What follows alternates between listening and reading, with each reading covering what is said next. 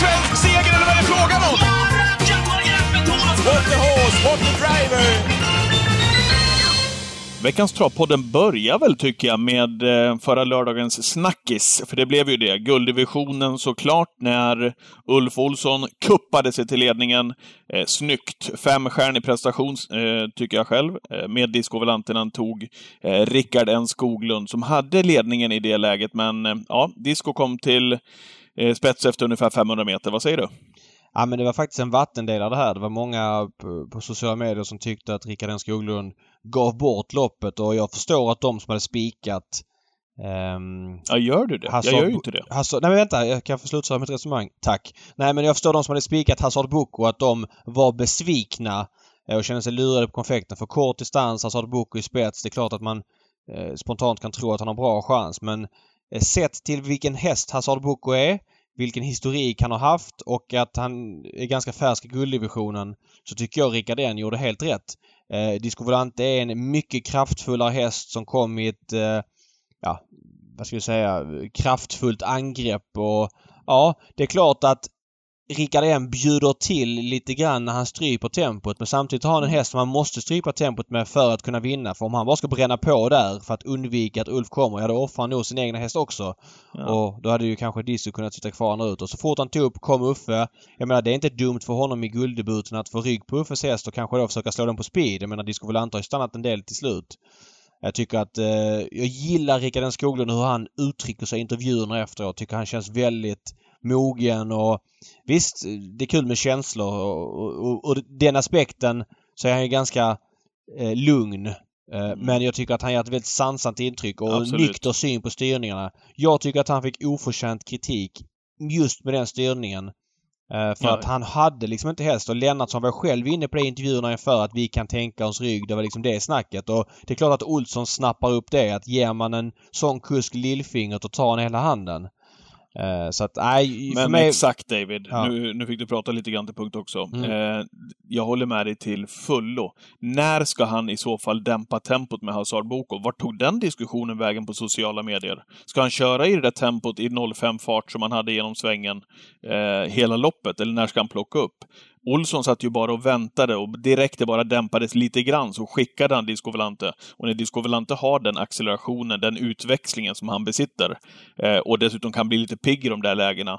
Alltså jag har full förståelse att han släppte med Hazard Boko. Ja, det är väl en bra Noll rygg. förståelse nej, för nej. diskussionen faktiskt. Och, och eh, Disco Volante kan ju bli lite het också. Då får man ju luckan till slut och kanske han kan gå ut 350 eh, kvar och alltså det finns så många om och men och men nu var han ändå han var ju en längd efter i mål men han var inte direkt nära att kliva förbi Nej. eller alltså du vet så det var inte så att det sprudlade om Hazard Boko i mål heller så att eh, och sen visst, det är klart Rickard N Skoglund kunde ju investerat i sig själv i framtiden genom att svara spets då för att liksom visa övriga att ja, jag kommer inte släppa spets framöver nej, sån här men lopp. Det hade, men det hade inte varit rätt med Hazard Nej, Boko med tanke på det helt, du sa med Per helt också. fel häst att göra det med. Fel läge att göra det Jag tycker Rickard ja. körde helt perfekt. Så där är vi tyvärr ovanligt eller o vad ska jag säga, opassande ense du och jag. Ja, tänkte du på att Uffe gjorde exakt likadant med Oxidizer fast på, på den andra långsidan? Lämnade andra ytter, skickade till spets, resolut. Han, det var klass rakt igenom många styrningar från Olsson måste jag säga i lördags.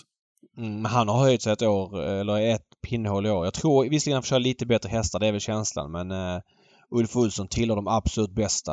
Uh, det måste jag säga. Han är ju inte lika flashig som person och som kusk. Han kör liksom sin svarta dress och är inte så ja, men den, den syns ju inte och är inte så spektakulär i sina moves och kanske saknar de här storloppstriumferna eh, som kanske i första hand Örjan och Björn har men även delvis Erik. Men vad det gäller eh, alltså att köra på V7 så är han ja. likväl som någon annan. Han är en ruskigt vass travkusk. Andreas Wikingsson på kanal 75 la upp en rätt passande tweet tyckte jag efter just förra veckans V75-tävlingar. Eh, vad, har, vad har du på australiensaren? Vad tänker du på David när jag säger eh, Steven Bradbury? Det är väl han eh, short track-åkaren som... Ja. Eh, ja Vilken kung! OS 2002 eh, i Salt Lake City. De ramlade i kvarten i semin och finalen och han vann. Ja. Precis. Det var inte så väldigt mycket över V75 totalt sett från Romme i, i lördags. Jag tänkte på det när pappa eh, Jonnys Ilse vann. Västerbo Jolin galopperade ju i slutskedet. Smaragd Norrgård i ledningen. Det såg det förresten ut som att han ville köra ledningen med Smaragd Norrgård som en liten parentes. Eh, vilket gjorde att pappa Jonny Silse fick köra rakt fram och sedan så blev det seger. När Emil Mollin vann kallblodsloppet mm. mm. kom ju ut tack vare att galoppen kom på BV Rune i det där läget. Ja. När Pacific Kingdom vann så satt han tokfast 200 kvar. Då galopperade Global Above All utvändigt. Mm. Det var verkligen den enes bröd eh, förra, förra eh, den enes död, eh, den andres bröd förra lördagen. Hur gick det nu med det här ordspråket? Eh, Fan, det, det? det blev en dramatisk omgång och rolig omgång och som vi har sagt nu flera veckor, V75 är en grym trend. Det händer massa oväntade saker, det är roliga lopp. Eh, bra utdelningar. Eh, nej, det känns verkligen som att eh, det är propaganda för V75 som underhållningsprodukt just nu tycker jag. Sen mm. började det helt iskallt för mig. Alltså Ara var ju typ omgångens sämsta vinnare för mig. Jag, det var inte så att jag... ja men du vet en 12 procentare som man tycker ska vara 4 procentare som man vet får tredje in och så blev det någon galopp på någon i spetsstriden och Erik eh, fick en omstart och det blev skit och sitter den i spets och ingenting händer och den ramlar undan. Eh, nej, äh, alltså menar att vinna på V75 ja, ja. då är man en bra häst och all respekt för det och dåligt ja. tippat de är. Men ibland har man sådana hästar man bestämmer sig för att de är i det mellanspelade facket och då ska de bara bort. Och då är det jobbigt när de får ja, undan på spets. Hur var det nu då? Den enes död, den andres bröd kanske. Men du, ja. stream, streamsystemet som vi har ju haft, eh, som vi gör varje lördag på Twitchen, eh, mm. som vi bygger med alla trogna som är med oss där. Eh, 13.00 kör vi Twitch varje eh, lördagen och gå in på Gambling Cabin. Levde ju länge och väl. Satt ju med bra utdelning med spik gånger sju väl kvar. Mm, värdet var ju 97 038 kronor efter fem avdelningar. Vi hade spik Lyx Håleryd och sju hästar i sista och det kunde blivit jävligt bra pengar. Lyx Håleryd som jag trodde var bombklar, 600 kvar. Gick som mm, andra häst, i, eh, andra häst i tredje spår, hade varit bra tempo och så vidare. Men sen så kom de här, eh, ja det har ju inte med hästens prestation att göra, men det kom någon så här förhatisk inzoomning i sista sväng. Och när inzoomningen var klar, alltså att man klippte till närbild på ledarekipaget, då hade hon tappat någon längd och såg inte exakt vad som hände där. Sen kom hon igen men då blev hon lite störd när årshästen som var tvåa gick ut. Hon vinner inte ändå men man tappade lite av dramaturgin när man inte fick se för hon var ju gott gåendes där. Sen kom liksom klippen och tappade jag liksom feelingen vad som hände så de klippte tillbaks. Ja då var hon liksom lite slagen redan. Ja, Synd. då hade det ebbat. Ebbat ja. Nu vann jag också där så vilket var kanske sämsta möjliga för det systemet. Men det systemet har ju varit iskallt. Alltså vi har verkligen eh, lyckats klanta till det väldigt ofta. Vi tillsammans med folk i chatten men det är vi som är ansvariga. Kul att det fick leva, leva länge och man fick lite puls på den lappen för en gångs skull. Ja, ja, verkligen skoj. Vi lämnar V75 Romme lördag. Eh, vi kommer om en stund prata V75 med veckans gäst, Kristoffer Fölet Jakobsson. Men innan dess, V86 eh, i onsdags ifrån Norge och Sverige. Mm. Och dimmigt var det i Norge. Jag varit helt åksjuk där. Nu tycker jag att man löste det bra. Annars hade man inte sett ett skit av de där loppen. Det var ju dimmigt så man körde ju kamera då ifrån en bil ifrån inneplan. Man gjorde det bästa utav situationen, men det var ingen, det var ingen skön kväll. Nej, det var det inte. Eh, ja, men jag håller med dig. Det där är otacksamt. Trav är en utomhussport. Eh, det blir sådär ibland att det blir dimmigt. Eh, man fick dock en väldigt dålig känsla om var i loppen de var. Jag fattade inte hur långt det var kvar många gånger. Ja, och lika på upploppet så låg ja. man ju länge på den bilkameran. Men det, jag förstår ju det för att Nej, det var ju dimmigt. Men vad ska man göra? Ja, jag vet inte om man kunde gjort något annorlunda. Kanske den som refererar kan vara lite tydligare med var man är. Men samtidigt är man inte ja, van vid... Nej, jag tror inte det. För han, jag gissar att han satt i Stockholm och refererade eh, loppen och såg samma skärm som vi såg. Så att det, det var ju svårt för honom att göra. Nej, nej, nej, nej, nej, verkligen inte. Eh, så, så, att jag tycker att... Eh, det, och så är man inte på mormarken så ofta så det kanske inte finns liksom eh, snabba lösningar för, för att lösa det på ett begripligt sätt. Man gjorde det bästa av situationen och det blev helt okej. Okay. Fattar du... Man fattar ju varför man kör Norge-Sverige såklart med utbytet och allt det där, men det, det kittlar ju inte i spel. Man blir inte spelsugen, eller jag blir inte i alla fall. Nej, inte jag heller. Uh, det, är, ja, men det är för tråkigt, tycker jag. Uh, det stå över de omgångarna om man inte känner för, för att liksom lira eller intressera sig. Och det är inga konstigheter. Nu har det varit två omgångar här. Det har varit tunt anmält i loppen. Eh, både då var det Bjerke senast och även nu då på Momarken när det flyttades. Eh, ganska dålig kvalitet på sporten. Eh, nej, eh, det måste poppa upp i nivå. Det måste vara riktiga lopp för att... Ja, men det kan man väl säga när du, ändå också, när du ändå säger att V75 flyger. Du puffar ju och... Jo, men V75 flyger och, och, och då är det låg klass på, på sporten för att det är vinter. Ja. Men det är ju dramatik mm. och liksom dramaturgin är grym i V75. Ja, mm. eh, men jag, jag kan inte gå igång eh, på det liksom när, när det är hela expresskonceptet och med Norge liksom. Jag fattar att man kör det. Det är ett utbyte med Norge. Norge spelar rakt in i det. Jag har respekt för det. Det är inga problem. Det är bara för mig att stå över de områdena. Nu är det inget bättre för mig igår och det är tråkigt med coronatider så då kan man följa det ändå. Men mm. framöver så tror jag produkten är lite för svag. Eh, och man yes. märker på omsättningen att det är mindre intresse. Eh, omsättningen har ju dippat de där områdena. Om det beror på att det är Norge eller att det är färre hästar, för det har varit det båda gångerna i loppen, det kan jag inte riktigt svara på. Men eh, Norge känns spontant som en minusversion spelmässigt för alla oss som gillar att spela på trav. Mm. Du, eh, den 28 januari i år, eh, så jag kollar ju nästan alltid på Seymours hockeysändningar, Hockeystudion där torsdagar, lördagar, briljant eh, TV. Att dessutom kombinera dem med V75 som också det är underbart att följa just lördagarna där. Eh, följer du hockeysändningarna någonting från Simor? Nej, inte alls faktiskt. Jag har fullt upp med annat när de jag går. Mm. Eh, där den 28 januari då, de två experterna som satt i studion den dagen, det var Johan Thornberg och Petter Rönnqvist som drabbade samman eh, i en ordväxling. De hade olika syn på en sak. Det handlade om att sportchefen i Djurgården, Jocke Eriksson, eh, han hade gått ut och kapat sitt lag offentligt i media. Eh, han pratade om losermentalitet i hela föreningen. Eh, han tog det alltså inte internt, utan gick ut i media. Thornberg gillade inte tilltaget ifrån Jocke Eriksson, medan Rönnqvist var av en helt annan uppfattning. Vi kan väl lyssna på hur det lät. För dig själv. Alltså, är, är du över 19 år, får rösta, köra bil, får ja, dricka, köpa ja, alkohol, ska ja, du kunna ta kritik om du tjänar 250 000 i månaden och inte gör ditt jobb. Gör alla det? Jag, jag, men, jag säger att du måste gör göra, jag säger att du måste göra det.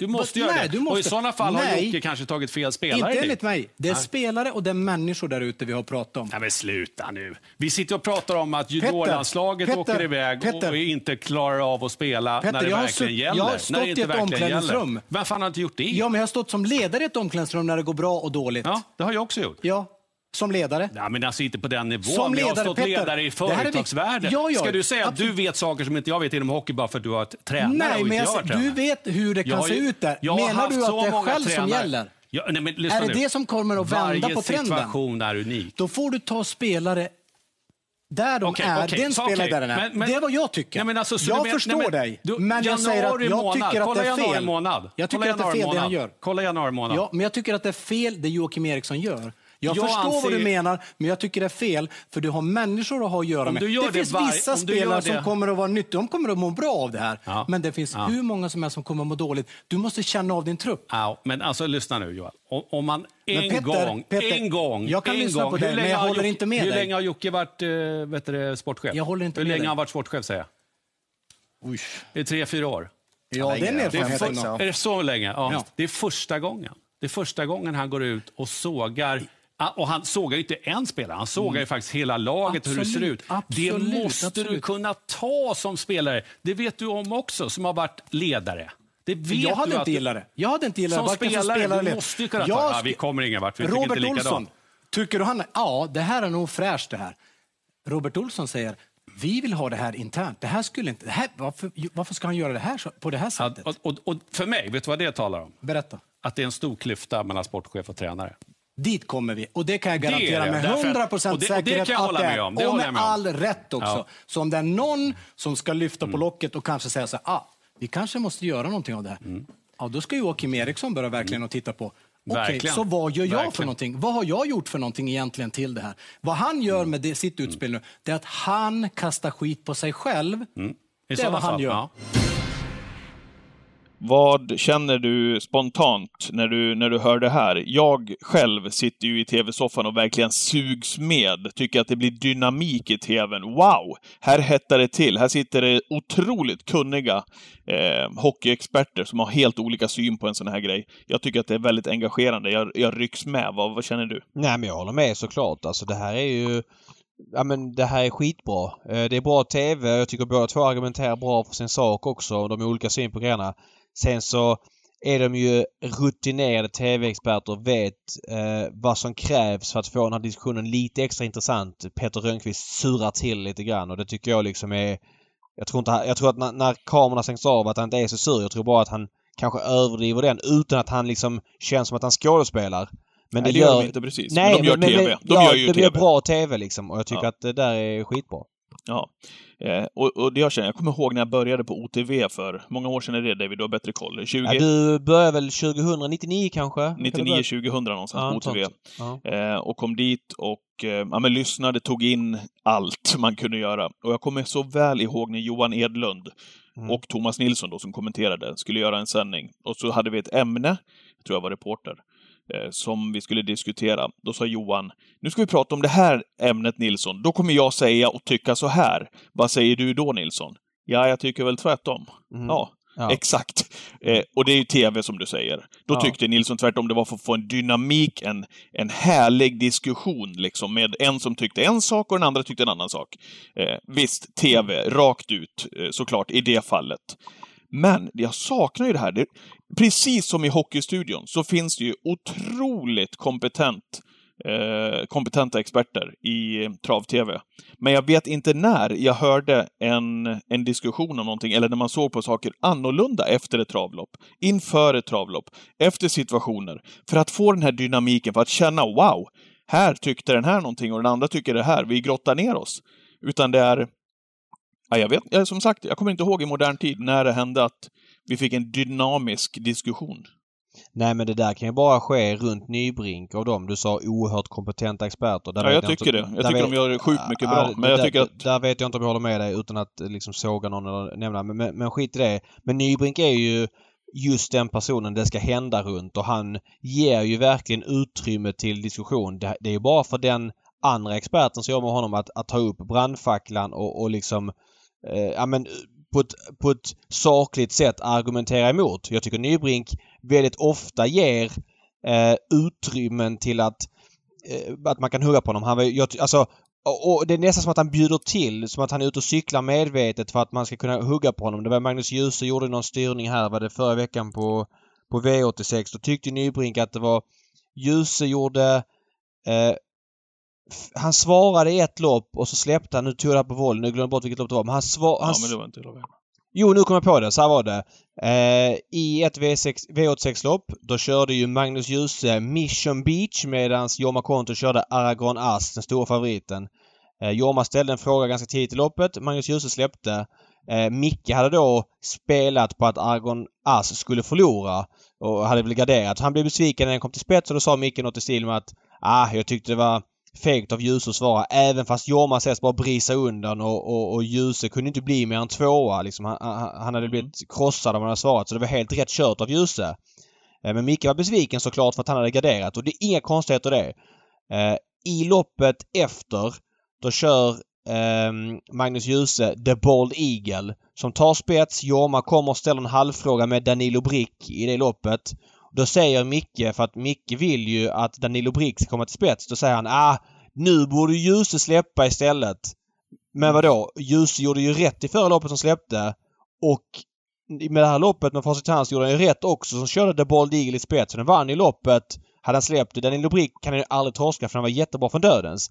Jag menar, Alltså det fanns utrymme för att hugga emot.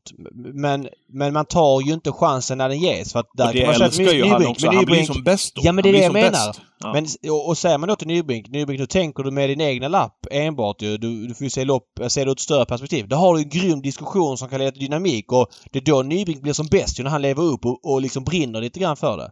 Ja. Eh, så att det är runt honom det ska ske, annars sker det inte.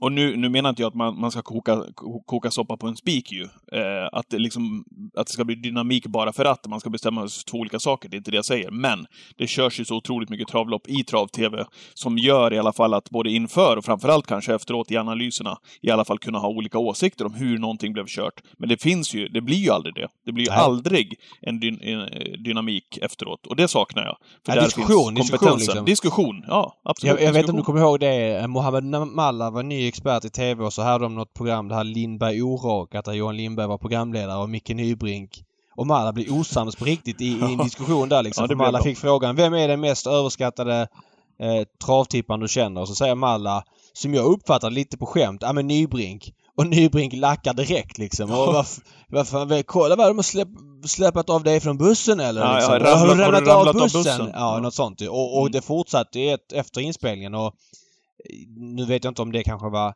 kanske fel nivå men hellre för mycket sånt att det brinner till lite grann mellan experterna än att det blir åt andra hållet. Sen så kanske det var taskigt skämt av Malla just den gången. Det säger jag ingenting om liksom. Jag bara, men men, men det, det hettade till i alla fall. Mm. Ja, men jag saknar det där. Vi får se om det, om det kanske eh, blir lägen framöver. Mm, Vem mm, vet? Mm. Eh, innan vi går in på gästen, kortis. Prix de Paris, vart, eh, vad vart det av det, tycker du? Eh, ja, eh, nu körde han ju gunga igen med eh, Davison DuPont eh, som inte får den där revanschen. Vad var det, 60 eller 70 oddsan. Etonan spårar runt om. Etonan som tränas av Richard Westerink och därmed borde kunna vara aktuell för en Sverigestart. Det snackas ju lite om Harpers att Westerink ska ha Frisbee Dam i Elitloppet och Etonant då i Harpers. Och mm. Den där Etonant kan väl springa 14 i 30 000 meter. Nu är ju Harpers bara 3 000 meter. Frågan är om det räcker från dubbla tillägg. Oavsett en attraktion såklart när man har vunnit Prix de Paris mot världseliten över jättelång distans. Så att, eh, jag hoppas man är sugna på att komma med den. Där bakom Eh, inte så mycket som stack ut när han fick bestämma tempot. Delade Pomerö var okej. Okay. Den vill vi också se i Norden. Eh, men inte så mycket annat. Jo, Diablo du var värd spurtade bra. Den ser jag hemskt gärna i, i Norden också. Men ja, de stack ut. Yes. Nu ska vi ringa upp veckans gäst. Vi ska prata V75, vi ska prata en hel del annat också såklart. Och då säger vi hej och hallå till veckans gäst som är Kristoffer Fölet, är det väl lika bra att tillägga, Jakobsson. För det är väl ingen inom travsfären väl som säger Kristoffer eller Jacke eller någonting annat, eller hur är det? Nej, det är väldigt mycket Fölet. Eller Fölungen, men Fölet absolut. Eh, Jacke har nog aldrig någon sagt förrän du sa det nu, så det, det är Fölet. Var ja. kommer Fölet ifrån, alltså smeknamnet? Ja, det här är ruskigt dåligt. Eh, men eh, jag gillade travhästar jag var 13, 14, 15 där. Och så hade jag en, en kompis, vi spelade fotboll ihop och sådär. Och han kände på mitt hår någon gång och sa att du, du har så tunt hår, du har bebistunt hår. Och så blev det bebishästen. Jaha, det är där det kommer ifrån? Ja, och det var alltså i Strömstad var jag ju inte travmänniska så som jag blev sen när jag flyttade till Åby och började på gymnasiet. Men när jag kom ner till gymnasiet så tog det ju en jävla fart helt enkelt. Och det händer fortfarande att jag ringer och presenterar mig som Kristoffer till folk jag pratar med en gång i månaden. Och de vet inte vem de pratar med förrän jag säger fölet. Så att Nej. Det, det är väl familjen som inte säger det, men alla andra säger det. Det var en ruskigt långsökt anledning måste jag säga. Det är inte som Patrik som kastar pungen för att han stod pung som en mer konkret sak utan här var det liksom en story ja, om en och Det, var ju, det är ju många som har hört verkligen David. Patrik Pungen Vad skönt. Ja, vad skönt. Ja. ja. Ja, inte ens det kan jag skryta med. Ja, du, men det var ju passande nu då när du, när du är i travbranschen så att säga. Ja, men verkligen. Nu, nu jobbar jag inte så mycket med att, att sudda bort det. Däremot sen man fick lite nya titlar och ska svara på lite mer formella mejl och sådär så, så får man väl använda Kristoffer lite mer och inte skriva föret. Ja, eh, ja. Lite sådär. Vi det är ju en fotbollsspelare i Göteborg, IFK Göteborg också, smått legendarisk. Som dog för något år sedan som är Bernt Fölet, eller Bengt Fölet Berntsson. Så att man ska inte liksom eh, vara för mycket Fölet i Göteborg heller, för då tror man att man är fotbollsspelaren. Ja, okej. Okay. Jaha, okej. Okay. Ja, det var genomtänkt. Då är, då är det eh, bättre med Fölungen ju. Ja, det är väl bättre så. Ja. Vi, vi har ju ringt upp den här veckan. Dels är det V75 på Åby på lördag. Eh, veckans höjdpunkt som V75 Alltså är det, är det inte en liten småhärlig omgång så här på förhand, eller? Nej, eh, jo, den, det, jo, men ja. den är lite stökig. Men det, var inte, det kommer vi nog till senare. Utan jo, jag vet. Jag vill bara briefa in med den. Ja. Det är att fölet... Eh, jag anser att han eh, tillhör en yngre skara byråkratiska travmän som tänker lite utanför boxen. Det finns alltid en vilja att hotta upp eventen och göra saker som inte är gjort tidigare. Vissa saker tycker jag att man inte ska ändra på. Man ska låta en travdag vara en travdag och låta produkten få för eh, skina. Men allt runt omkring som inte riktigt stör travdagen tycker jag man kan arbeta mycket med. Där tycker jag Åby ligger i framkant. Vad säger du om den beskrivningen, Fölet? Ja, men det kan väl stämma lite att vi, vi gör inte som alla andra gör och vi har inte de förutsättningarna som alla andra och då har det fast, blivit fast vadå? Så. Ni, vadå? Ni har inte andra... Alltså ni, ni är ju en storbana. Hur, med, med, med ja, men vi har vårt... Eh, nej, vi har kanske bättre förutsättningar. Eller vi har vår typ av förutsättningar. Eh, och vilket gör att vi kan göra saker kanske enklare eller eh, mer lättsamt. Och det kanske på en mindre bana så är det mer tungjobbat och med, lite mer traditionsstyrt. Eh, Medan vi har varit i förflyttning de senaste tio åren och kan påverka arrangemangen rätt så mycket därifrån. Sen har jag rätt så fria händer i det jag gör, hur jag utformar tävlingsdagen. Så att då är det lätt för mig att vara, vara kreativ och jag vet ju ungefär hur jag skulle vilja ha en travdag. Uh, hur den produkten tilltalar mig och då försöker jag väl efterlikna det lite. Hur är, hur är en sån travdag då? Ja, men lite lagom sådär. Jag är ju oerhört ointresserad av spel. Uh, alltså, jag, jag förstår det och lyssnar på det och förstår att en viktig del av upplevelsen och produkten av travet har blivit vad det är tack vare det. Men i lagom mängd tycker jag. Då ska det finnas någonting lättsamt för alla. Eh, och man kanske inte liksom behöver som bana, som banbesökare, att, att det behöver inte vara speldrivande den informationen man tar till sig äh, mellan loppen till exempel. Att man kan göra en stallbacksintervju med en människa som, ja, som har en bra story att berätta. Mer eller mindre. Alltså bjud på det här lite mer mjuka. Varför kan man inte köra musikquiz mellan V75 eh, 3 och 4 om inte det stör? Och om det stör, ja ja, men då får ni väl sätta er ner och så får ni väl vänta i två minuter till. Alltså det är bättre att prova och sen få skäll än att inte prova och undra hur har det gått. Mm. Det, det, är väl lite där vi är och sen rätt så tidigt så såg jag jag tycker man kan se på publik på olika sätt publik på en travbana. Eh, det är svårt med vardagstravet. Det är även svårt med, eh, med som på lördag. Nu restriktioner och sånt och en pandemi. Men det är inte som det har varit när det var Rysskalan 1954 och det var 90 000 människor på ungefär. Utan den publiken finns även digitalt och där har väl Åby kanske flörtat en del att göra digitala lösningar för att Åbys varumärke är en del av produkten. Publiken finns via datorskärmen i Stockholm lika mycket som på plats i Mölndal. Mm. Ja, men vi ska bara alltså, alltså reda ut en sak. Vad är din titel på Åbytravet? Eh, sen i januari förra året så är jag marknad och kommunikationschef. Eh, innan, innan dess var jag sportassistent från eh, april 2011 du kändes ju lite grann som sportens man där en period att du skulle gå liksom lite mer kanske i Jon Walters fotspår men eh, och kanske lite medial. Eh, jag, jag väntade mig att du skulle bli reporter på någon stallbacka också men du bara bytte spår lite grann. Var det medvetet eller? Nej, det var ju en förfrågan jag fick efter en omorganisation vi gjorde och, och ehm, Alltså Jon Walters del med sportcheferiet, det är för honom väldigt mycket ehm, rätt så byråkratiska saker och att det ska vara ordning och reda om man ska följa regler. Eh, det är inte min starka sida, även om jag kan reglerna och vet hur det fungerar och var man... Och att man ska följa dem såklart, men det är inte det jag tycker är roligt, utan det roliga är ju att försöka eh, gå utanför boxen. Och det ska man ju inte göra när det gäller att, att göra kanske avtal med funktionärer eller liksom eh, bygga säkerhetsspår och sånt där, utan få folk att tycka trav är roligt. Det är väl det jag är bra på. Ja, men, hoppas jag. Och, och se då, var väldigt konkret och, och liksom nästan lite kortfattad och man får, inte för att vi har inte gått om tid men jag vill liksom, det är lätt att man svävar iväg. Hur ska folk Alltså, hur ska vi få folk, mer folk att komma på trav och framförallt de som har då gått på trav någon gång att få dem att komma tillbaks? Först och främst tror jag man måste bestämma vad, vilka dagar som, som är de här dagarna man vill verkligen jobba med. Alltså, vilka, vilka om, tycker du att det är då? Säg om det är sex eh, STL-dagar eh, som vi har då, och så kanske tre, fyra bra onsdagar eller torsdagar.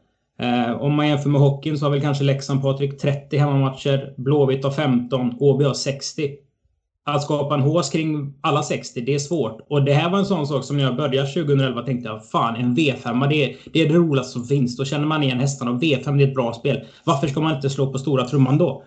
Sen förstår man lite hur, hur systemet ändå och även spelet och hästkvaliteten fungerar lite. Det, det går efter streckspelet. Mm så att man bestämmer sig för det. Eh, sen lyssnade jag förra veckan och Dahlgren hade massa bra poänger, bland annat så var han inne på att man blir travintresserad på en travbana. Eh, det tror jag är ett dyrt sätt att få folk travintresserade. Eh, Johan Lindberg sa någon gång att vi har 550 ridskolor i Sverige och 33 travskolor. Där det där borde man liksom ha stannat upp vid. Nu har vi fått pengar eller om det är prispengar eller vad det är. Vi behöver bli mycket fler. Vi måste synas på fler ställen. Eh, för ja. det enklaste är ändå att vi får en person börja med trav som tar med sig sin granne som aldrig varit på trav. Eh, ja. Det är ändå den där delen vi måste vara i. Och vi är på väg att bli så små så att det är inte så stor skillnad på ren publik och aktiva längre. Ja, sen, jag, sen, ja, så kör du David så ska jag köra. Jag bara flika in lite grann du pratade om då Dahlgren, det han var inne på. Alltså folk blir ju lite lätt lagom travintresserade via TVn. De lirar kanske en dubbel någon lördag eller någon V7 eller någon V8 och kallar sig travintresserade. Men de, visst det är jättebra att sådana människor finns att de spelar på trav. Men jag tycker att din uppgift och travets uppgift, banornas uppgift, det är ju att rekrytera folk som vill gå på trav, spela på trav, kanske äga häst. Eh, när de går på trav så konsumerar de på travet. Alltså att få en människa som bär liksom hela, alla kostnadsmassorna. Och för att få den typen av människor, det räcker det inte med att kolla V7 eh, en lördag med polarna och slänga in en, en dubbel för 200 spänn. Utan då måste man nog ta nästa steg i den personens intresse. Det vill säga åk till travet, eh, klappa någon häst.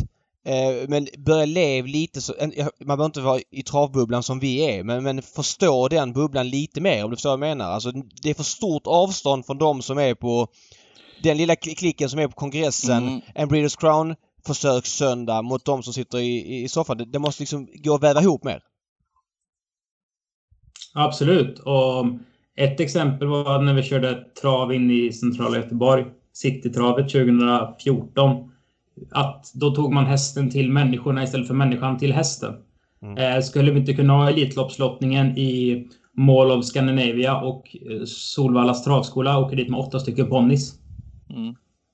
Eh, ett rosa hav. Alltså sådana där saker. För eh, folk har mindre tid på något vis eh, än vad man hade tidigare. Och jag sitter inte och säger att vi, så här, vi ska skita de andra 50 dagarna och inte ge folk en bra produkt. Vi har massa olika idéer på även mindre dagar. Men eh, man måste göra det bra när man väl gör någonting istället för att smeta ut och tro att allt kommer bli bra. Men det är som du säger, hur många, hur många dagar sa du att eh, ni hade tävlingsdagar nu fallet på Åby på ett år? 60. Vi hade 60 förra året och ja. 55 i år då. Och det är precis som du säger, det går inte att göra magi av 60 eh, travbanor eller tävlingsdagar. Så enkelt är det. Men, nu säger jag så här om, om travet rent generellt. Du nämnde precis hockeyn och drog jämförelse med hockey och fotboll lite grann, hur det ser ut. Hur jobbar eh, travet? Och då, då generaliserar jag travbanorna överhuvudtaget. Vart ligger man någonstans när det gäller biljettsystem? Kan man köpa en biljett på nätet om man ska komma till eh, Åbytravet till exempel? Finns det entrébiljett? Nu ställer jag upp en fråga. Finns det en entrébiljett jag och mina polare kan gå in och köpa på nätet när jag ska till Åbytravet? Eller måste jag ställa med en, en klassisk eh, entré och betala in mig där? Nej, du kan köpa via Tixter och så skannar du en QR-kod när du kommer fram. Och du kan det... boka alla våra restauranger eh, via, via Tixter också. Och om du vill ha guidning på ja. stallbacken och så vidare. Så det där, är ju där jättebra, är men det tror jag inte alla travbanor har. Eller? Nej, och, nej, och det, det, jag, jag säger inte att det är, det är inte fel att de inte har det. Alltså på riktigt så är det inte fel. Men vissa banor har vissa uppgifter. Åby är en stor bana nära en stor stad. Eh, mm. Vi kanske kommer att ha 150 hästar i proffsställning om fem år, för det är ingen som har råd att köpa ett stall i Göteborg. Mm. Då får stallen ligga någon annanstans, men det bor många människor i Göteborg. Då ska vi fånga upp dem och få dem ut till stallet. Ja. Och vart vill jag komma med det här med biljettsystem? Jo, det är såklart att i och med att ni har Tixter nu så vet du att när du ser att David går in och köper sin biljett, du, du, du trackar honom i biljettsystemet och du ser hur David gör. När han köper sina biljetter så köper han kanske eh, varje gång han ska på travet, då köper han åt fyra pers. Hur är deras köpmönster? Går de till, bokar de restaurangen som du säger? Går de upp och käkar på eh, Lyon? Eller vart sitter de någonstans? Eh, vad gör de när de kommer dit? Och sen kan ni, eh, travbanorna jobba då med specifika erbjudanden till David och alla andra beroende på vilket köpmönster de har. Går man dit med familjen, är man där på familjedagarna till exempel, ja men då vet man det. Då ska ju de ha ett utskick givetvis eh, några veckor innan att nu är det familjedag igen. Nu kommer ni väl igen hela familjen eller de som var där. Och så har ni dem trackade i biljettsystemet så som alla andra hockeyarenor och eh, hockeyklubbar på, på elitnivå jobbar idag. För att hela tiden kunna knyta upp och komma med erbjudanden. Det är ju så man måste jobba om man vill ha folk till travbanan. De kommer inte av sig själv.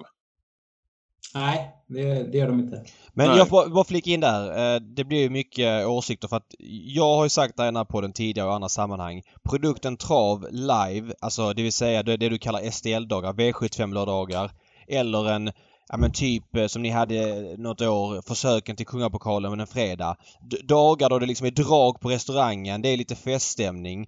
Den produkten är grym. Det är väldigt, väldigt få människor som följer med på en sån dag och, och, och när de lämnar banan säger Fan, det här var inte kul. Utan de flesta tycker det är skitkul och vill komma tillbaks. Men det där bygger ju väldigt mycket på att det finns någon dragare till banan. Det vill säga folk du känner som är travintresserade som tar med sig ett gäng liksom.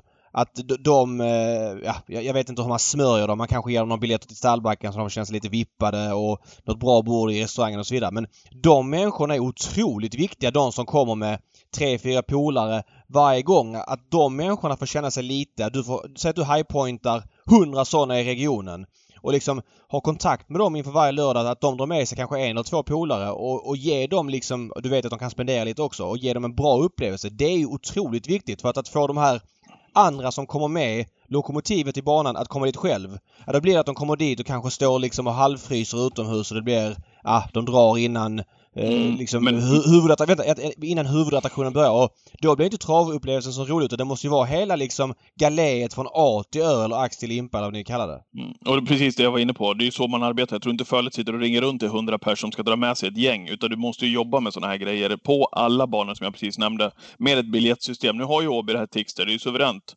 Eh, ett, ett system där du kan tracka, där du kan se hur ser köpmönstren ut, vem kommer du med? Så att du får dina erbjudanden David. Där de såg att du var på restaurangen förra eh, året på den här dagen, eller mm. på, att du kommer ofta när det är den här tävlingsformen till exempel. Du går upp dit, du käkar, du dricker. Det är ett sånt erbjudande du ska ha då till dig och dina polare när du är där. Ja, så absolut. får du den några veckor innan. Det är så du måste jobba. Det är ingen som ja. ska sitta och ringa runt till sina polare och, och, och släkt och vänner, utan det är ju så travbanorna måste ligga i framkant. Men jag, jag nu, va, va, nu kanske, va, jag kanske har helt fel. Jag tror inte att alla travbanor jobbar på det sättet, om jag säger så. Men vad säger du om det här förut? Nej, jag, jag, förstår precis vad Patrik säger och, och även vad, vad, du säger. Och det är ju rätt så tydligt, speciellt de här STL-dagarna, att de här lokomotiven finns. Det finns ju gäng och sen så finns det ju även folk som inte sitter i, i Pegasus utan som möts upp och sitter vid samma bord och, och, eh, och verkligen har, har det kul och, och regelbundet går på när det är V75. Eh, problemet är ju liksom att den produkten är bra. För då känns de här 22 minuterna mellan loppen rätt, rätt så lugn. Men de andra 45 dagarna har vi 22 minuter mellan loppen det springer hästar runt på en bana i två och en halv minut. Det, det är ju där man kanske liksom måste bygga den mm. produkten lite annorlunda. Om det är så att man ska kunna stå liksom och spela biljard och kolla på trav eller minigolf eller uh, följa med loppen på inneplan i någon slags eh, berg och dalbana whatsoever. Men uh, det där måste man ju liksom försöka hotta till lite och även om man har något av de här lokomotiven på plats och så har man inte med alla polare. Skulle Nej. man kunna försöka få dem att sitta ja, med lite trångt, lite burrigt. Ja, men säg vi stänger Pegasus så satsar vi hårt på, på Lyon och helt plötsligt så är det 100 pers i Lyon. Och då blir det det här burret som brukar vara i Pegasus när det är upplopp i V756 mm. och, och halva gänget står och jobbar in sin dubbellapp. Mm. Och då får man den känslan i en lite mindre eh, tappning.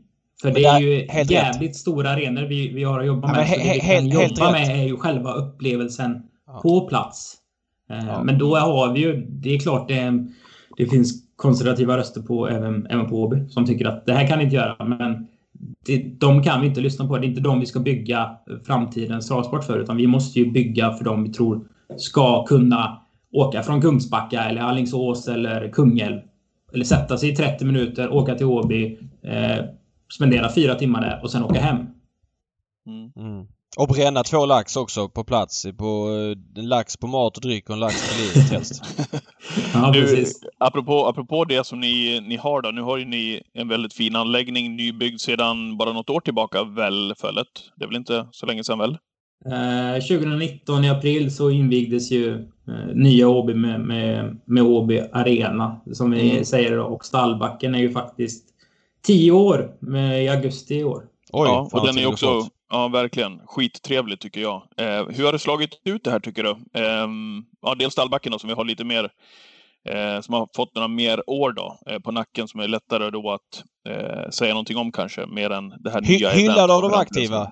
Ja, men jag tycker att det är supertrevligt att det, att det är byggt som det är byggt också. Otroligt härligt. Men vad, vad säger ni? Vad har ni för utmaningar kvar där och vad blev bra och vad kunde ha gjorts bättre som du ser det? Det är väl, det är väl alltså små saker. Alltså man skulle lagt stallfiket kanske lite högre så man ser banan lite tydligare därifrån och sådär. Men överlag så är det en fantastisk eh, anläggning som vi är väldigt stolta över. Eh, både när det är travsport och även när det är ridsport. För när ridfolket kommer med sina fina bussar och sina jättefina hästar så blir de väldigt imponerade över skicket och standarden. Ja, jag förstår på, det. Vad kul. Som är på travbanan. Ehm, så det, den, är, den är jättebra byggd eh, för våran del och med tanke på hur läget var med den gamla stallbacken och det, det, det driftbehovet och det, det renoveringsbehovet som fanns. Vi ligger 7,3 km från Liseberg. Åbytravet. Alltså det, staden växer något fruktansvärt så att, att komprimera ytan eh, var helt, helt rätt. Eh, sen ska man inte glömma bort att en stallbacke är ett jättebra rekryteringscentrum. Eh, barn som gick från dagis eller gick från skolan gick in i ett stall och klappade på en häst och folk gick förbi på söndagspromenader och alltihop. Där var det någon, någon eller några eller många som fastnade. Eh, men till det sett till den ekonomiska evolutionen som har skett eh, så var inte det försvarbart att ha kvar den. Nu försvinner ju Baltop även 2020 så att eh, och det är inte bara travhästen i Mölndal. Alltså 2020 det, förra året eller? Nej, för 2021. Det är Jaha. även eh, alltså, ridskolorna får okay. ha ont om platser. De har inte parkeringsplatser. De flyttas också ut så att hästen försvinner när staden växer. Det är väl en, en utmaning som, som Åby har. Men, men, eh, det, men jag älskar när du säger så här förut, när du säger att vi måste göra det, vi måste utveckla oss, gärna prova saker, det får gärna bli fel. Jag är av exakt samma uppfattning. Men när du också vi har pratat om det här i, i, i jättemånga poddar, alltså publikfrågan, hur får vi folk till banan och så vidare. Men tror du att produkten trav, är den för tunn med tanke på de här 22 minuterna som du nämner däremellan, för att man bara ska kunna... Aldrig! Och titta på... Nej men nu är jag frågan för Jag vet, jag vad vet. du tycker. Ja. Eh, och för, för jag menar, går du på ishockeymatch i SHL, ja då har du dina 3 gånger 20 du har en paus på 18 minuter, du ska försöka konsumera någonting där. Eh, och det räcker ju som underhållning, eh, ofta, säger jag. Eh, och sen är det precis som eh, Fölet säger, vi har inte fullsatt heller alla eh, 26 grundseriematcher i, i serien. Men jag tror att travprodukten, är den för tunn Eh, för att bara komma dit och njuta av trav och eh, ha trevligt. Inte om du, inte om du, gillar, om du inte gillar du trav. Alltså så mycket som att du gillar trav. Men liksom... Eh, alltså då, neves du på varje vallomgång? Nej, men och det är det jag säger. Absolut inte. Alltså, nej, men alltså om man bara tar det liksom i, alltså, så här, i relation. Men förr så var det lite så här, okej okay, nu är det... Alltså när jag började, eh, kanske på Åby 2000 8-9 någon gång och gjorde stallbacksintervjuer. Kajsa var konferencier på Vinnarcirkeln. Det var supertorsdag. Alltid lönveckan liksom. Åby, mm. torsdag. Det var 2 500 pers där. Jo men det tror jag fortfarande kan vara. Dels är torsdagen en grym dag. Den ska ni utnyttja med att ni har torsdagen. För att de andra banorna fäktas om olika dagar och det blir varken eh, hackat eller malet. Men det är klart att jag tror att det kanske, att en sån här travbesökare vi pratar om har ett besök i månaden och säger att ni har då sex V75 eh, lördagar. Eh, vissa kan ju inte gå på lördagar för att ungarna har aktivitet och så vidare men just med företag, lokala företag, för dem är ju torsdagarna bra och där borde ni kunna köra en he riktigt het i månaden som du säger med liksom något ball och så vidare. Nå någon, gärna lite kända hästar, det är svårt att, att, fixa, men propositioner som, som drar V75-hästar för att det är lite det som får kanske någon marginalbesökare att känna att man är lite med i matchen från start. Absolut, men, men det jag vill komma till att produkten och det vi erbjuder en vanlig torsdag, om vi paketerar den liksom bra, eh, paketera ett jävla trendigt ord, men Ja, men det, man går in i en restaurang, det är god mat, liksom, ljudet är bra, man får det lilla, lilla extra. Då spelar det ingen roll om det är 75 eller 100 pers där. Det kan vara skittrevligt. Mm. Mm. Men gör man det dåligt och man liksom känner sig som att man är ensam i hela den stora arenan, eh, där det liksom ser nytt ut i övrigt, då tror jag inte det blir... Det, då går man inte därifrån med, med en bra känsla. Nej. Nej. Nej, vi kan lösa svensk travsports publikkris. Nu är inte publikfrågan ja, Jobba med biljettsystemet förut. Jobba med biljettsystemet. Jobba jag, jag vill bara lägga in alltså en passus att jag är inte något, något, något jävla underbarn när det gäller eh, publik på något vis. Nej, det finns de som tänk har massa utanför bra... boxen. Jag, jag, tror att nu, nu kom ju du ut din tjänst och så kom coronan och så var det ditten och datten och det har inte varit så smidigt för dig. Men jag tror med lite, med lite distans att det kommer... Men du hade någon bra idé där med Toto Balotto-gänget som skulle komma in för EM och köra. Det är sånt, det är sånt tänk som behövs för att få liksom andra människor att komma till Åby. För att om de, de bara kommer ta någon bira och se några lopp så är liksom upplevelsen tillräckligt bra tror jag. Innan vi går in på lördags V7, jag måste bara fråga. 8 maj är superdag. Kan du bara berätta lite kort om den? Nu vet vi inte hur det ser ut med publikfrågan då. Eh, men mest troligt att det inte blir någon stor fest. Men kanske att ni får ha öppet för några människor. Men tävlingsdagen sportsligt, berätta. Mm, vi har ju slått ihop Paralympiatravets final med eh, pokalloppen. Eh, pokalloppsfinalerna. Eh, och det var ju lite för att vi kände ju att eh, pokalloppen låg så fel. Det låg ju två veckor efter Paralympia. Paralympia låg, ligger lönehelg april-maj och sen var det väl om det var Örebro och sen kom vi igen. Då körde vi, hade vi kört dubbeltrav, kvalloppen på fredagen, Paralympiatravet på lördagen. Fick inte alls den utväxlingen som man trodde att folk skulle komma och se det här som en helhelg. Jag vet inte om det var 16.20, att liksom det blir drygt. Jag vet inte. Men det var inte alls det som vi hade hoppats på där.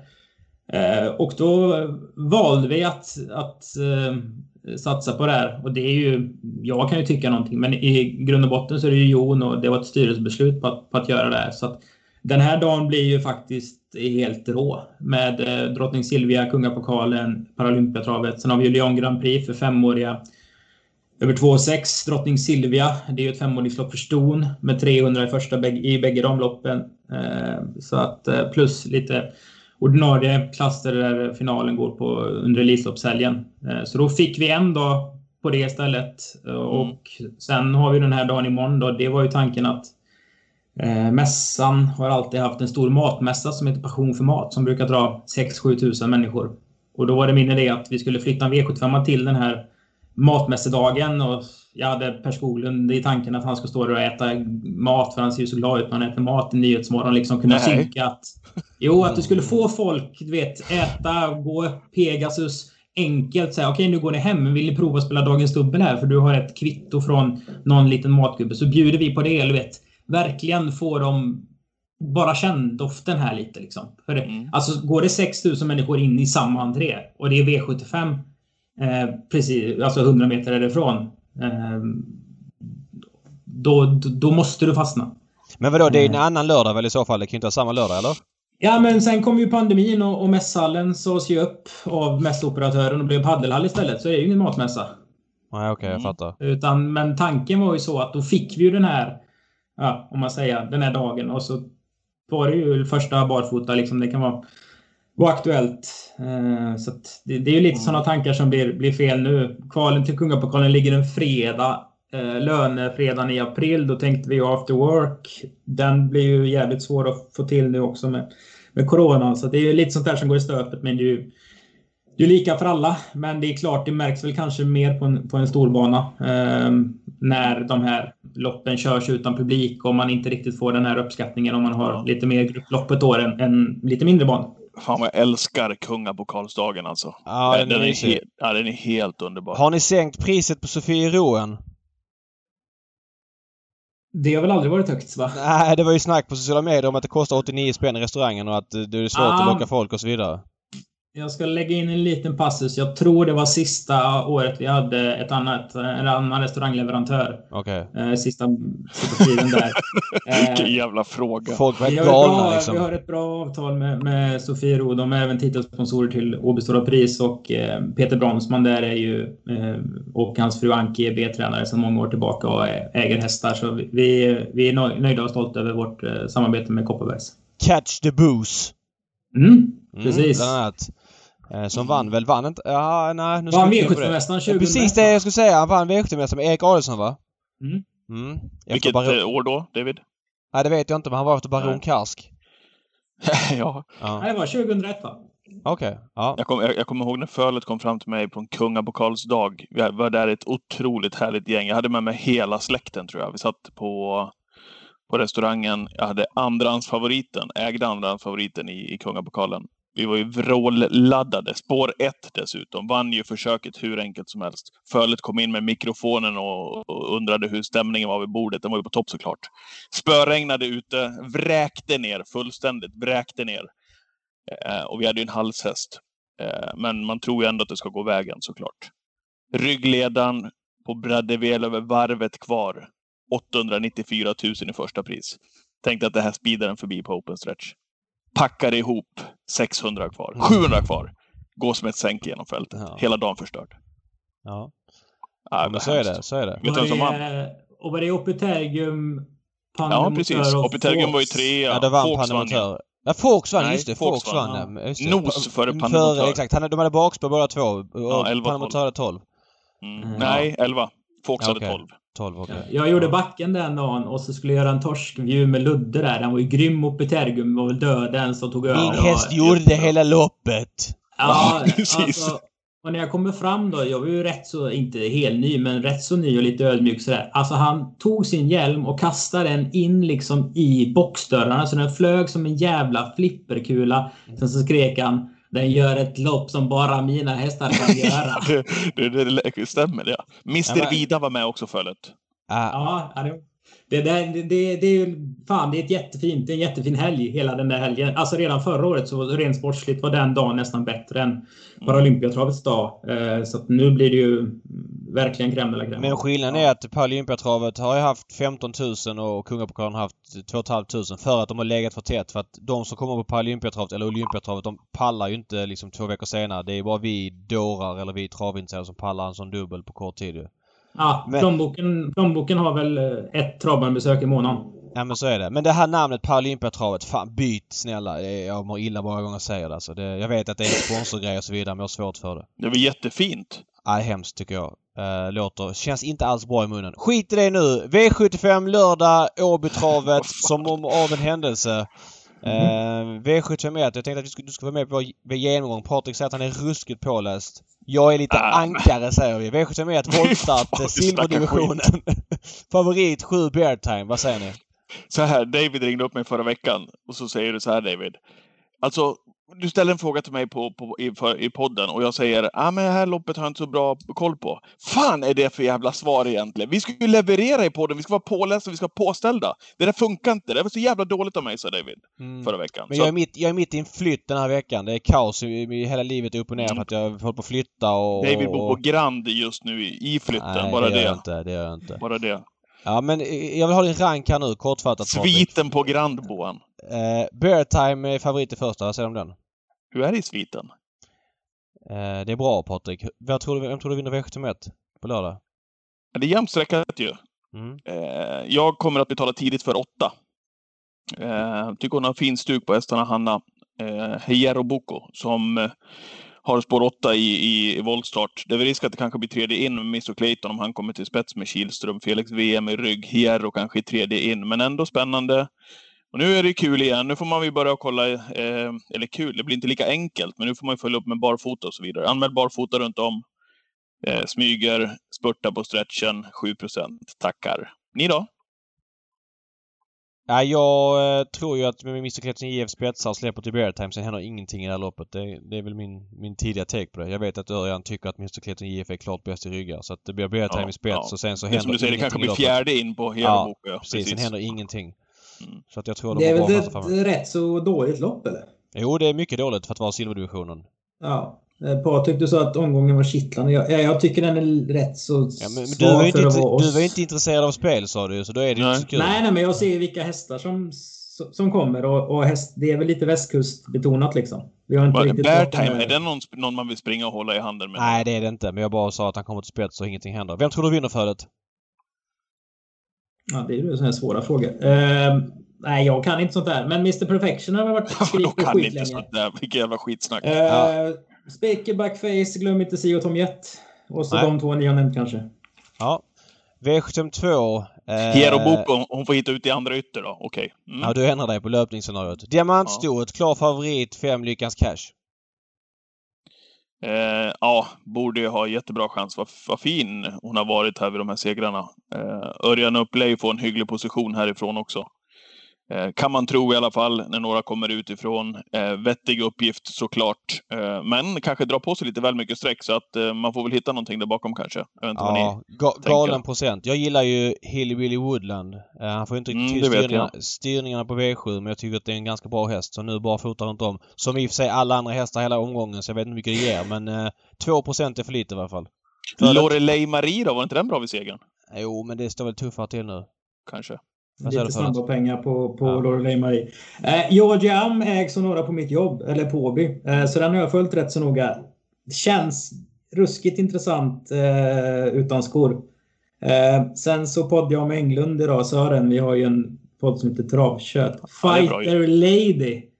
Eh, gjort två starter eh, för Kevin Godet. Han var lyrisk, Sören. Eh, jag har inte sett den, men efter lopparkivet ska man tydligen vara helt såld på den. Så den var sträckad på 2 eller 3 procent i förmiddags i alla fall. Så att, eh, men Georgiam från spets springer under 15 tror jag. Då tror jag de kan vinna. Mm. V753... Ja, vad ska du ja. säga? Jag vet, vet vad som ska bli så kul i V75 3 med Pacific Face över kortdistans. Barfota, Giuseppe bara kör. Hoppas han hänger med, men jäkla vad bra han är hästen alltså. Ja, men det ska bli kul. 80 starten i karriären, debut på kortdistans. Mm. Ja, det blir kul att se. Ja, Man gillar ju hästen det är ju inte den vassaste gulddivisionen som har körts. Det, det ju, kan ju låta som en klyscha men det är klart att han har eller jag ska inte säga att det är klart att, det är bra, att han har bra chans för att det är kort distans men det är klart att han sticker ut kapacitetsmässigt.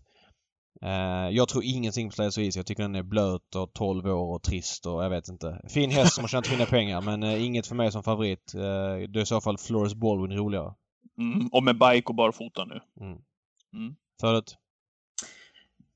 Var lite besviken på honom senast, Floris Baldwin. Eh, ja, jag tyckte det var ja. första gången, alltså han gick en bra tid det sista varvet och sånt där, men det var första gången han liksom fick göra lite jobb själv och då kändes det som att det fortfarande var den här hästen som gick med invändigt till silver. Det är ju rätt så en mycket enklare att springa med på innerspåret och gå en trudelutt till slut när Verre Kronos i mål än att göra lite jobb själv. Eh, vann ju norska guld i, i höstas det på 10 blankt och det skulle vara en sån insats man ska förvänta sig av honom kanske. Men alltså om Peppe liksom bara kommer fel på det med Pacific Face så vinner han ju. Hittar han andra ut efter 200 meter så kanske han sitter där. Men skulle liksom bara Kör han så fort som det går bara rakt fram hela vägen. Alltså, jag tyckte redan i höstas när jag var med i Åby Stora och, och Sundsvall Open Trot att kolla på vilka hästar den liksom hänger med på, ja, på ja, upploppet. Alltså så då...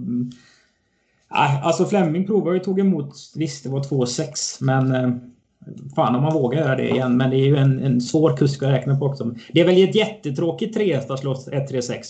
Mm, det är det. Helt rätt. varför gör du så då? Nej, jag Fyra då? Fyra då? Jaha, ja, ingen svar. Eh, nej. nej, ingen svar. Eh, V74, eh, klass 2. Mm, börjar du då med Lucky Truck, David? Nej, jag gillar Cassius Ima. Det var väl segern som rök i sista sväng senast. Eh, mm barfota den här gången. Jag vet inte. Utan att kunna bedöma procenten hundraprocentigt så här en torsdag några dagar innan så känns det som en häst som jag kommer gilla i det här loppet. Mm. Vad säger du? Nej, jag håller med. Vi var inne på Cassius Ima, både du och jag, på Mantorp-starten. Mm. Så att eh, den kändes ju sur, den galoppen, måste man ju säga. Bra läge, nerstruken. Eh, barfota som du säger, jätteintressant. Lucky Track har varit eh, bra när den har gått felfritt, men är inte att lita på. Så att Nej, Cassius Hima är tidig för mig också. Förut? Ser du förut? Supervärmning på... Eller supervärmning, men pre-calculated såg oerhört bra ut i uppvärmning senast och vann ju sitt lopp också. Eh, gillar, gillar verkligen intrycket av mål där. Sen, jag har gjort de här intervjuerna vi gör efteråt på stallbacken, mm. eller med Peter Arnqvist. Då. Han vet ju vad han gör, Arnqvist. Alltså haft mycket bra hästar, men, men det märks ju att den här är bra. Um, så att det kanske blir värde att, att gå på Lucky Track. För alla ska gardera honom. Ja. Eh, V75, alla garderar knappast honom när han är favorit, klar favorit. Men jag fattar din tanke när de större systemen framförallt garderar honom. V75 ja, 5, ja. klar favorit. Eh, Flemming Jensen med ett Billy Time. Jag kan ju börja här. Eh, Fleming Fy fan vad jag älskar den här hästen. Ja, det är en fin häst och, och Fleming är skön som underdog. Jag gillar ju aldrig Fleming som favorit. Det känns som att han lyckas klanta till det och det är llite stökigt och han kan få för sig att släppa ledningen eller släpa två längder längst bak eh, nej, inte som favorit. Blir inte Don Cash lite underspelad här? Eh, Colginis har ju knallform. Den här hästen är väldigt bra när han fungerar. Nu gallar han senast men var ju grym gången innan. Eh, jag, mm. jag tänker betala mycket för honom. Ja, jag fick ingen gensvar på Speedyface där från samma stall, men... Baxi 0,23 procent. Är det dags nu Patrik? Bugsy? Oh, Förlåt, jag tänkte på Bansky. Åh, oh, ja, nej! Ja, men, men, men, men, kör med Bugsy också. Det, det börjar samma bokstav. Du, nej. Eh, Billy Time vinner det här loppet fram och baklänges. Varför runt om har Fleming väntat på också på den här, så det ska bli kul. Mm. Mm. Fölet? Jag måste säga Billy Time också. Jag har jobbat med Sören i, i 13 år och det är Fleming på SJs foto och dansk häst. Alltså det är alla hans Aha, okay. parametrar för att bli, mm. bli, bli helgonförklarad. Ja. Stjärnorna står rätt. Ja. Där, därifrån löser han uppgiften. Så enkelt är det bara. Bästa hästen. Klart bästa hästen i det där loppet. V756 eh, diamantstort. Roligt spellopp. Ston utspridda på tre volter. Eh, favorit ja. Eh, ja, men, just, just, nu eh, Ultra Bright. Från dubbla tillägg. Godnatt säger jag. Ja, jag helgarderar det loppet. Mm, billigt. Bra tips till spelarna. Att ta alla. Men vad bra. Tack för att du tog ställning liksom. Men, ja, men, men, det är ju svårt. Men, men 14 som favorit går väl aldrig? Eller? Nej, det är helt iskallt från dubbla tillägg tycker jag också. Alltså då ska ja. han ha rätt ryggar in på upploppet. Visst, då kan han vinna men, men knappast som favorit. Känns helt iskallt för mig också, mm, tycker jag. Mm. Vad säger Ett du för det? Det blir ju så här att man, man, när man ser en häst live och så pratar man med någon som har kört hästen så blir det ofta bra. Basinga Cheri vann två starter som treåring på Åby. Var oerhört stänkrädd då. Det var ju Nuggets Face. Det var ju den som tog Kristoffer till årgångsfinalen där som tvååring. Alltså om den fortfarande är stänkrädd, har springspår, han åker långt, det är gammalt hederligt grej att åker man långt med henne så är den bra i ordning. Spets på den, den är väl sträcka på 2 mm. eh, Titon Sweet Linde har varit bra i två starter för, för Svedberg som eh, är den han kanske inte underskattad, men en duktig tränare. Mm. Eh, och eh, Jeppson med Garazza i spring... Eller ja, från det håller jag med om. Mm. Ja. Håller med Kanonläge. Också faktiskt, ja. Yes. Alltså det krävs ju rätt mycket av ultrabite för det är rätt så många i vägen. Exakt så. Och då, de på Open Stretch kommer, ja, för, ja, det är alltid jobbigt när de ska runda i svängen så kommer de invändigt. Jag håller med dig. Det känns som en jobbig uppgift. V757, mm. bronsdivisionen. Final, äh, final. Favorit. Startkatapulten 4, Dark Roadster. Mm, vad kul att det kommer en häst ifrån mina, min hemmabana ner dit och är favorit och har givetvis bra segerchans. Men eh, har ju fått på sig hyggligt snabba pengar i alla fall. Möter några eh, i sammanhanget rutinerade rävar. Vart har vi Cargodor till exempel efter efter prestationen senast. Jag vet inte riktigt, men barfota runt om start. Katapult. Skicka på de där goggles-huvudlaget han har haft några gånger, Cargodor, så kommer de få åka eh, över den här distansen. Den saken är klar. Mycket tidigt för mig, Cargodor 7 mm. mm. Jag tror inte att... Uh, ja, det, det är... Det, det, det, är en stökig spetsstrid med många satsningar men du tror han ska komma förbi 3, 4 och 6 då? Nej, jag, jag tror kanske inte att han... Ja, men alltså han är kusligt snabb om de bestämmer sig för att köra alltså. Men det är ju många snabba invändigt också. Så att, eh, men jag, jag tycker bara att den är lite spelad oavsett. Ja. Mm. Det viktigaste är väl att förstå vem som går fortast sista hundra i det här loppet. Känns ja. mer som. För det är många som är lite blöta, är väl fel ord, men kanske startsnabba och inte har sin bästa bit i slut, även om det, det är bra hästar på sitt sätt. Men får inte Echelon hålet? Det är ju Open Stretch-hästen nummer ett. Jag menar nu är det ett sånt läge med, med startsnabb utvändigt och han tar sig väl till spets i första läget och sen så släpper inte Oskar Gitin Det kan ju bli så att det blir lite körning att någon kan komma ner bakom Oskar men Echelon till 5% som verkligen gillar när man drar i vänstertömmen 200 kvar. Vem blir favorit i loppet då? Ett Dark Roaster. Absolut. Mm, okay. ja, ja. Mm. Absolut. Mm. Ja. Ja. Ja, ingen take därifrån. Nej. Nej. nej. 031-regionens eh, åsikter lyser med sin frånvaro. Nej, ja, okej. Okay, sweet. Men om jag ska säga någonting då? Ja. För jag gillar inte de där riktigt 1 till 8. Eller Hurricane River gillar jag skarpt. Men inte de andra sju. Eh, barf på Sweetman kan man ju notera. Mm. Barf, och Örjan och Bike. Ja. Eh, Fölet, vi tackar så mycket för din medverkan idag. Eh, vi hoppas verkligen att vi får ses den 8 maj när Åby kör sin nya superdag. Det kommer ju såklart inte bli med eh, fullständiga rättigheter. Då pratar jag om publikkapacitet och så vidare. Men kan det bli någonting som man får dofta lite på den dagen, den kommande nya stordagen i svensk travsport, så blir jag väldigt nöjd.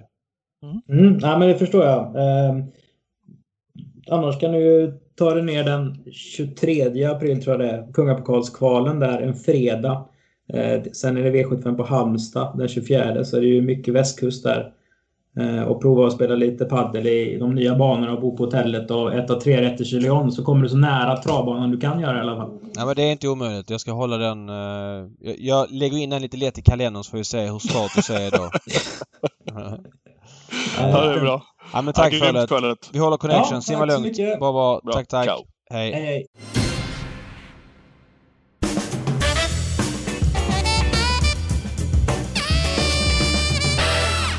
Ja, hiss och diss är det dags för. Ska jag köra hissen den här veckan, sa vi? Mm, det kan du göra. Ja. Eh, vi var inne på det tidigare lite grann med, eh, med trav-tv och så vidare. Det ges ju eh, utrymme för en emellanåt när man sitter och tittar på live, när man sitter och tittar på mycket trav-tv, men framförallt också när jag sitter i holken på Romme och eh, följer liven då. Man har inte så mycket att göra nu mellan loppen, förutom att kika på lite värmningar när man inte springer ner och kör några segerintervjuer. Vi har inga sådana på, på Romme.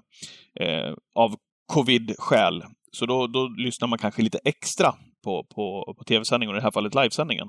Eh, Elin Gustafsson, är det 2020 års komet i ATG Live, David? Jag tror det faktiskt. Jag tycker att hon är... Vad kul! Du håller med? Du visste ja. inte vad jag skulle köra för någonting? Nej. Och Nej. vet du en grej? Jag messade faktiskt henne häromdagen. Jag visste inte om jag skulle prata om det här. Eh, hon svarar på vissa frågor. Jag vet inte eller jag såg inte. Jag är väldigt förtjust i när man gör det. Det är omöjligt att kunna svara på allt. Ibland får man frågor från programledare till höger och vänster där det är liksom, ja men grejer som man inte har sett.